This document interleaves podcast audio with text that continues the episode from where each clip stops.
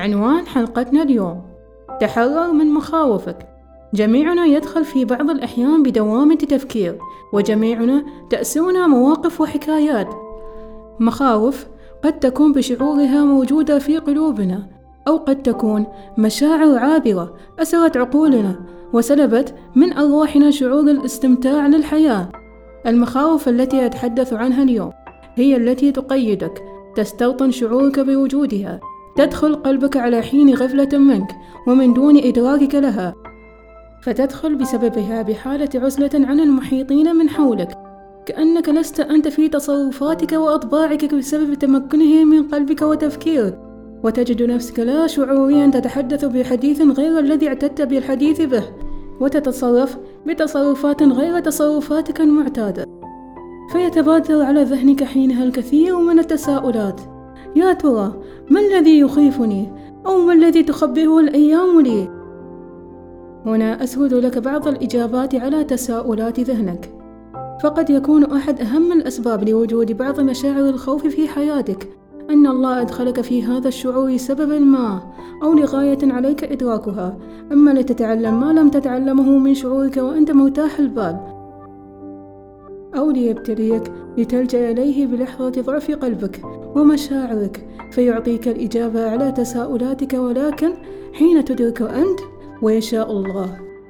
أو قد يخاف البعض من العزلة وغياب وجوده عن المحيطين، فإذا كان هناك شخص نشط اجتماعياً حاضراً في أغلب الأوقات والمناسبات، ومعروف لدى الكثيرين في التجمعات الاجتماعية والعائلية بتأثير حديثه ووجوده، بمجرد وجود حادث أو مانع يمنعه من تلك التجمعات تراه يدخل بحالة اكتئاب وحزن عميق جدا بسبب تبادر تلك الفكرة على ذهنه، أنه قد يجلس وحيدا وبعيدا عن المحيطين لفترة من الزمن. كذلك من أشكال تلك المخاوف التي تأسر قلوبنا هي الخوف من الفشل، إما فشل في الدراسة أو فشل في العمل أو فشل في علاقاتك في الحياة، فتراه مكتفياً بعلاقات محدودة جداً في حياته، ويمارس المهام الاعتيادية التي يعمل بها يومياً، ولا يميل للتجديد أو التطوير في نفسه أو عمله أو حياته، حتى لا يعطي عقله أي فرصة لأي فكرة قد تطرأ عليه بالمخاطرة واحتمالية الفشل بها. في كتاب الشجاعة الإيجابية تخبرنا بيرا بايفر، وهي محللة نفسية وخبيرة في علم نفس الأسرة، عن بعض أسباب الإصابة بمرض الخوف، ومنها الإرهاق الشديد، لأنه لا يؤدي فقط إلى الأمراض الجسدية، لكن أيضاً يجعل الإنسان سريع الخوف من المواقف الصعبة ومن قراراته وأفعاله.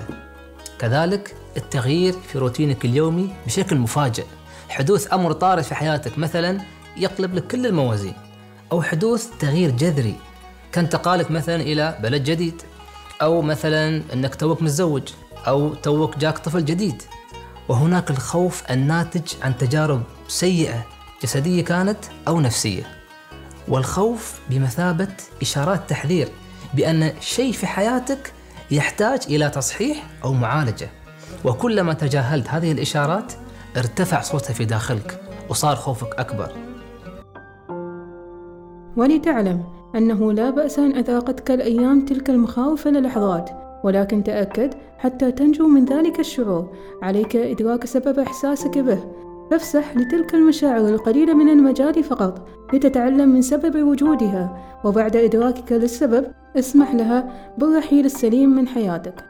فلا تستهن بمشاعر الخوف، ولكن في المقابل لا تعطيها أكبر من حجمها حتى لا تتحكم في حياتك ولا تتحكم حتى في شعورك. فالمخاوف بتواجد شعورها في قلبك ستفقد نيل الكثير من المحاولات التي قد تتحول فرصاً للنجاح، لكن استحكامها بك لن يسمح لك بخوض تجربتها. والمخاوف كذلك إن لم تحرر نفسك منها ستحبسك في جوف شعورها، وإن لم تنقذ أنفاسك منها ستخنقك وستسلب منك استشعار الكثير من لحظات السعادة. وأخيراً، همسة شعوري التي أهديها إلى قلوبكم: تحرروا من مخاوفكم، تخلصوا من شعورها، حرروا أنفسكم من قيودها، تحرروا من تلك المخاوف بالرضا والقبول بواقعكم والتخطيط السليم لمستقبلكم، لأن تلك المخاوف ستمنعكم من الاستمتاع بالحياة وستمنعكم من المحاولة وستمنعكم من الصعود للقمة. هذا البودكاست من إنتاج شركة بونسيانا للإنتاج الفني.